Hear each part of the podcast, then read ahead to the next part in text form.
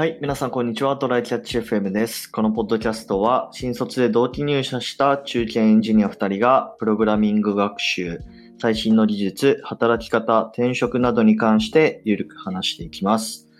週2回のペースで配信しているので、Apple Podcast もしくは Spotify でお聞きの方は、ぜひフォローお願いします。はい、じゃあやっていきましょうか。はい。あのね、まあ、早速ちょっと雑談なんですけど、はい。最近マジで暇で、暇って言うと あれだけど、はい。まあ仕事はまあまあ落ち着いてるんですよ。うん。まあ落ち着いてるってわけでもないけど、もうなんか、チームとして結構、あの、めっちゃ働くっていうか、そんな無理なスケジュール立てないチームにいるから、うん。まあ、あの、繁忙期っちゃ繁忙期なんだけど、別にそんな遅くまで働いてるっていうわけでもなく、まあ、一番いいやつだ。そうそうそうそう。で、まあちょっとゲームでもしたいなと思って、まあスイッチは持ってるんだけどさ、うん。なんか面白いゲームがないなと思って、うん。で、あの、メルカリで 3DS を買ってですね、ポケモンを、あの、今までやったことないやつをひたすらやってるっていうのをしてるんですよ。なるほど。で、えっと、ポケモンね、小学校6年生くらいの時に、ルビーサファイアをやって以来、うん。ずっとやってなくて、で、スイッチのソードアンドシールドではじ初めてというか、また戻ってきたみたいなポケモンに。あだからその10、15年くらいがすっぽり似ててて、あ。僕もそんな感じ。あ、あの、逆にサンムーンをちょっとだけやって、剣立てはやってないって感じ。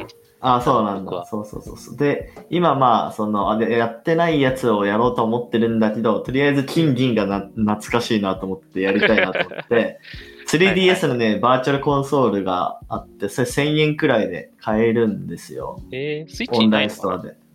スイッチない。うん。あ、へえ。そうそうそうそうそう。なんだ。でね、最初ね、メルカリでゲームボーイカラーを買って、5000円くらいで。まあ、マジで、あれね、あの、ゲームボーイカラーってバックライトついてないからね、マジ暗いよ、あれ。あんなんよくあやだよね。確かに。よくやってたなって思う、本当に。ね。うんで、それで金銀もさ、だいたい300円くらいでメルカリ売ってるから買って、うん。よし、やろうと思ったら、なんかね、うんセーブできないのよ。ああ、そうだよね。昔のああいうソフトはね、内蔵電池が切れちゃってて。そうそうそうそう。でね、それ知らんくて、ダメじゃんと思ってもう一個買って、また300円くらいで。そしたらそれも内蔵電池切れてて、セーブできなくて。で、内蔵電池変えるのもさ、なんか専用のドライバーとか必要なんですよ、うん確か。うん、なんか別の、なんかその専用の型のね。うん。もうちっちゃいもんね、あれ。なんかそうそうそうそう。で、それでなんか、やったことないし壊れてもなんか嫌だなと思って、結局、その 3DS を追加で買って、うん。まあ、その、オンラインし、その、ニンテンドーストアみたいなオンラインストアで買えるから、うん。そしたらまあ電池とかどうでもよくなってくるし、話変わるから、まあそれでね、今、キンキンやってて、情熱がすごいな。そうそうそう、もうめっちゃやりたたいと思って。いや、でもね、楽しいね。めっちゃ懐かしい、本当に。なんか、あれだよね。あの、赤、青、緑にはな赤、緑、青にはなかった、あの、いなんか日付？曜日の概念が追加されたりとか、そうそうそうそう。昼夜が追加されたりして、一気に世界変わったよね。うん。いや、でもね、ちょっと一点悲しいことはね、はい。なんか、やっぱ金銀クリスタルってね、なんか通信交換で進化するポケモンっているんですよ、めっちゃ。ああ、言うて初代からいるけどね。あ、まあそうか。うんいや、でもさ、なんか、金銀クリスタルは、なんかその持ち物を持たせて交換すると進化するよみたいなやつあって、はいはいはい。結あの、ハッ構。サムと、あ、ハッサムとかそうじゃなかったっけ？多分そんな感じのやつ。うんあと、なんか、ニョロトノとか。オーラの印を持たせてね。そうそうそうそう。懐かしいな。ポリゴン2とか、まあ、あるじゃん。うん。それがやっぱね、できないっていうのは悲しいね。そうだね。元からいる多分、怪力とかゲンガーとかも、確かあれ通信進化そう、フーディンとかさ、そこら辺ゲットできないの辛すぎると思ったけど、そうだまあねそ。こは捨てて、まあやってますよ。い今最初のポケモンリーグまでクリアして、今関東地方のバッジ集めをしてるっていうね。おー、あれね、うん関東地方に戻ってくれるの結構熱いよそう、そう暑いんだよね。めっちゃ夏いと思って。ね。うん、しかも時が進んでるからさ、そうそうそうなんかジムリーダーとか、そう、ジムリーダーもなんか世代交代してて、ね。うん。いやー、まあ楽しいっすね、普通に。難しいな。水曜日だかうん金曜日だかのラプラスとか見てよ。あー、あるね、あるね。そうそうそう曜日にしかそう出てこないラプラスとか。そう。で、この後、何ができるんだっけな ?XY とか、うん。あれ？ブラックホワイトとか、ブラックホワイトとかかな ?3DS のポケモンってあと何があるんだっけ？結構あるんですよファイアレッド、。リーフグリーン。あー、なるほどね。ちょちょっと待ってよ、今調べてみると、何があんだっけ？ゲームリス北海道に行く。北海道って新大だっけ？あれはどこだ ?XY? ブラックホワイト？いや、俺も全然わかんないな、それ。ウルトラ北、海道らしいことしか知らない。ポケットモンスター、ウルトラサン、ウルトラムーンがあっうかなそうだ。うん。3DS でしょ？あと、まあ、ルビーサファイアの、あ、オメガルビー、アルファサファイア。あだね。あ、リメイク版ね。そうそうそう。あれもやりたいんだよね。だからその6年生以来だから、小学校6年生以来だから。まあ、あとね XY、うん。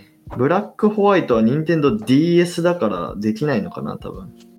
まあ、それも、なんか、ババーチャルコンソールなりあるんじゃない？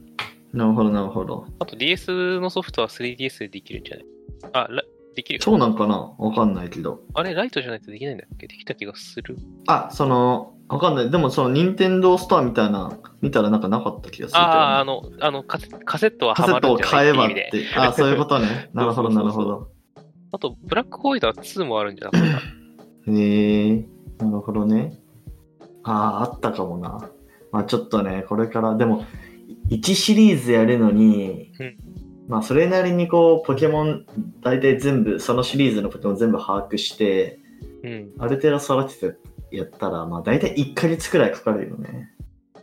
そうだね。だって四天王、初代ですら四天王倒すだけでも、子供の頃にやって、なんか20時間、初回で20時間ぐらいだったそうはそうそうずだから、そう。なんか、もう、まあ大人になって慣れたとしても、うんうんうん図鑑揃えてったら結構な時間かかるよね。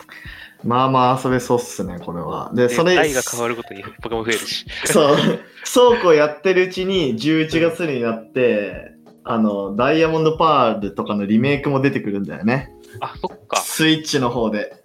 はいはいはい。うん。やばいな。今年はもうずっとポケモンやってるな、だから。いいじゃないですか。楽しいことが。そうっすねいくらでもあ。いや、人生楽しいわ。は いい人生だ。い。じゃあ、本題の方行きましょうか。えーっと、本題の方がですね、うん。あの、ノンデザイナーズデザインブックっていう、まあ、本があって、その紹介の、ほなんか、話なんですけど、はいはい。まあ、エンジニアとかでさ、まあ、SIR とかだと特にそうだと思うし、まあ、ウェブ系でも全然シチュエーションとしてあると思うけど、デザイナーが入ってない、なんか、開発案件とかって、まあ、全然あるじゃないですか。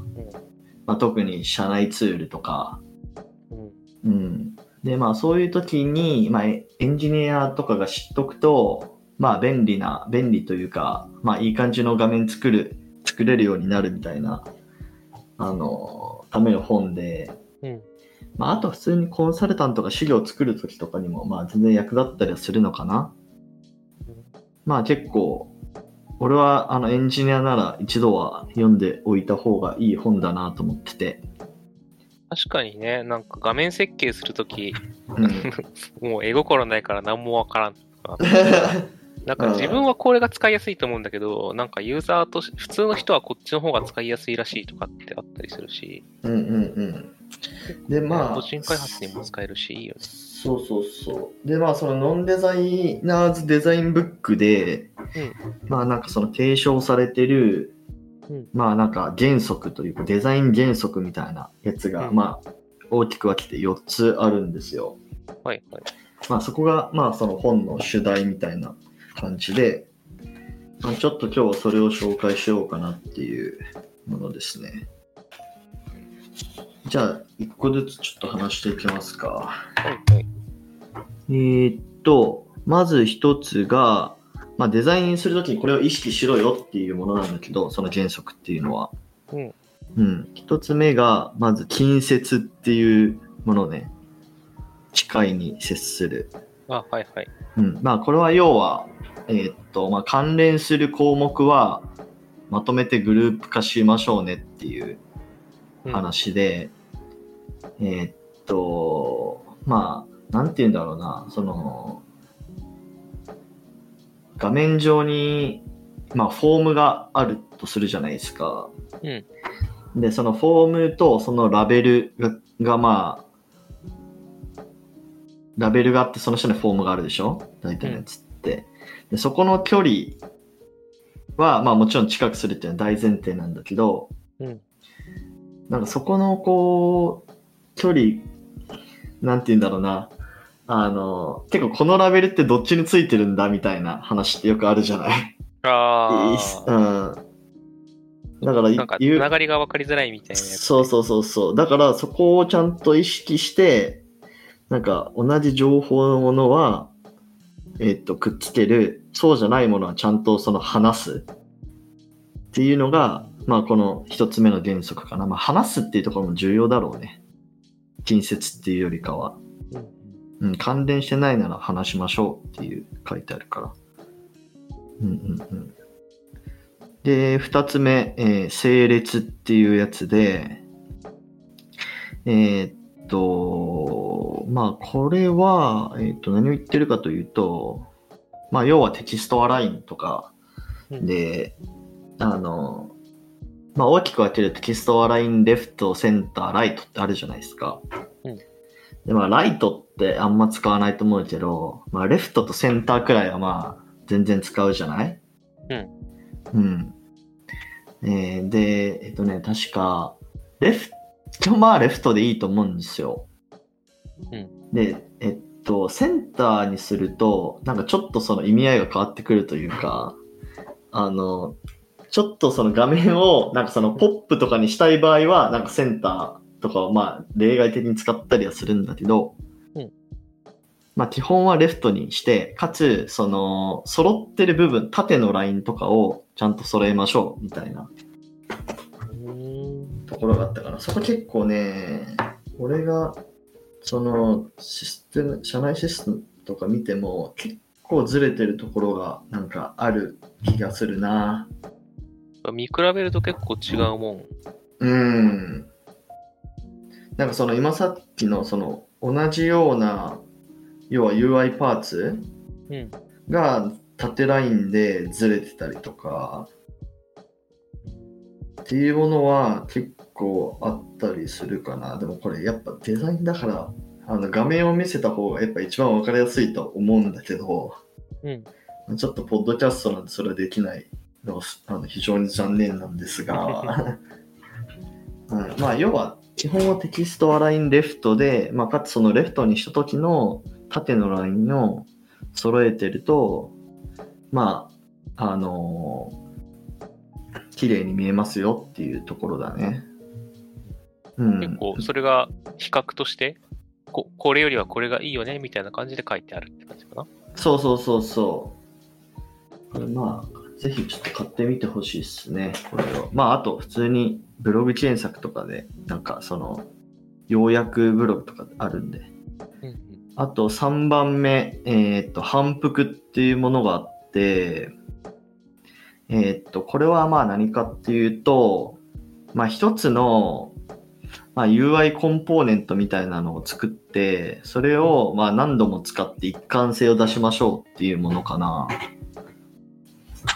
要は、さっきの、えーっと、まあ、近接のところでさ、作った、例えばラベルと、えーっと、フォームみたいなひとまとまりがあるとするじゃないですか。一グループがあったとして、うん。で、まあそのラベルが例えばフォントサイズ14ピクセルで、まあフォントカラーがまあグレーで、えーボールドになってるんだったら、それをあのもうちゃんと反復しましょうねっていう話かな。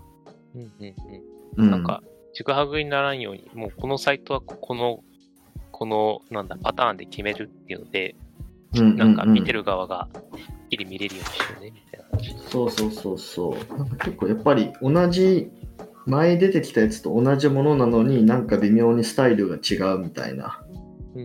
ものって結構ありがちなんで、うんうん。まあそこら辺気をつけてね、みたいな話かな、多分。はい。で、あとは、最後4つ目が、えっ、とね、コントラストっていうやつですね。まあ、これは、えーっと、まあ、情報にメリハリを持たせようみたいな話なのかな？要は。うん。ちょっと待ってね、なんかいい例があるかな？これもね、ちょっとぜひちょっと画像で伝えたいんだけど、まあ、例えみば、はいはいん？あ、いや、何宮地が持ってるのって、なんか今ってさ、第4版ぐらいまで出てるのかな？で、結構、ロングセラーの本じゃん。うんうん、うん。これって、結構、中身変わってるのかなっていうので、第何版を持ってるのかなっていう。ああ、俺はね、第12版ですね。うんうんうん。うん12版？うん。あ、違うわあ。ん？俺あ、第4版だ。4版。第四ごめん版ごめん。うん。あ、で、ぞ多分増刷してる増から。刷のやつですね。ごめんごめん。4版、4版。そう。あ、で、話を戻すと、コントラストはまあ、要は、まあ多分目立たせたいところはちゃんとボールドにするなり、背景色変えるなり、うんっていうところかな。まあ多分全体的になんか、例えば、フォントサイズが、なんか、変わり映えしないとか、うん。フォントの色が全然違う、あの、変わらないとかってなると、まあ多分全体としてのっぺりするから、まあ目立たせたいところはちゃんとボールドにして背景色変えてみるとか、そういうちょっとアクセントを入れる。まあ、要は情報に優先度をつけて、どこを見てもらいたいかみたいなところで、まあそのコントラストを変えるっていう話かな。うんうんうん。まあ、なので、まとめると、えーまず4原則、4大原則があって、えー近接、整列、反復、コントラストの4つですと。で、近接は関せ、えー関連項目をちゃんとグループ化しましょう。で、えー離れてないやつはちゃんと話しましょうっていうやつ。で、整列は、えーっと、まあ、左寄せ、中央寄せ、右寄せみたいな話で、まあ、基本は左寄せにしとけば、まあ、無難ですと。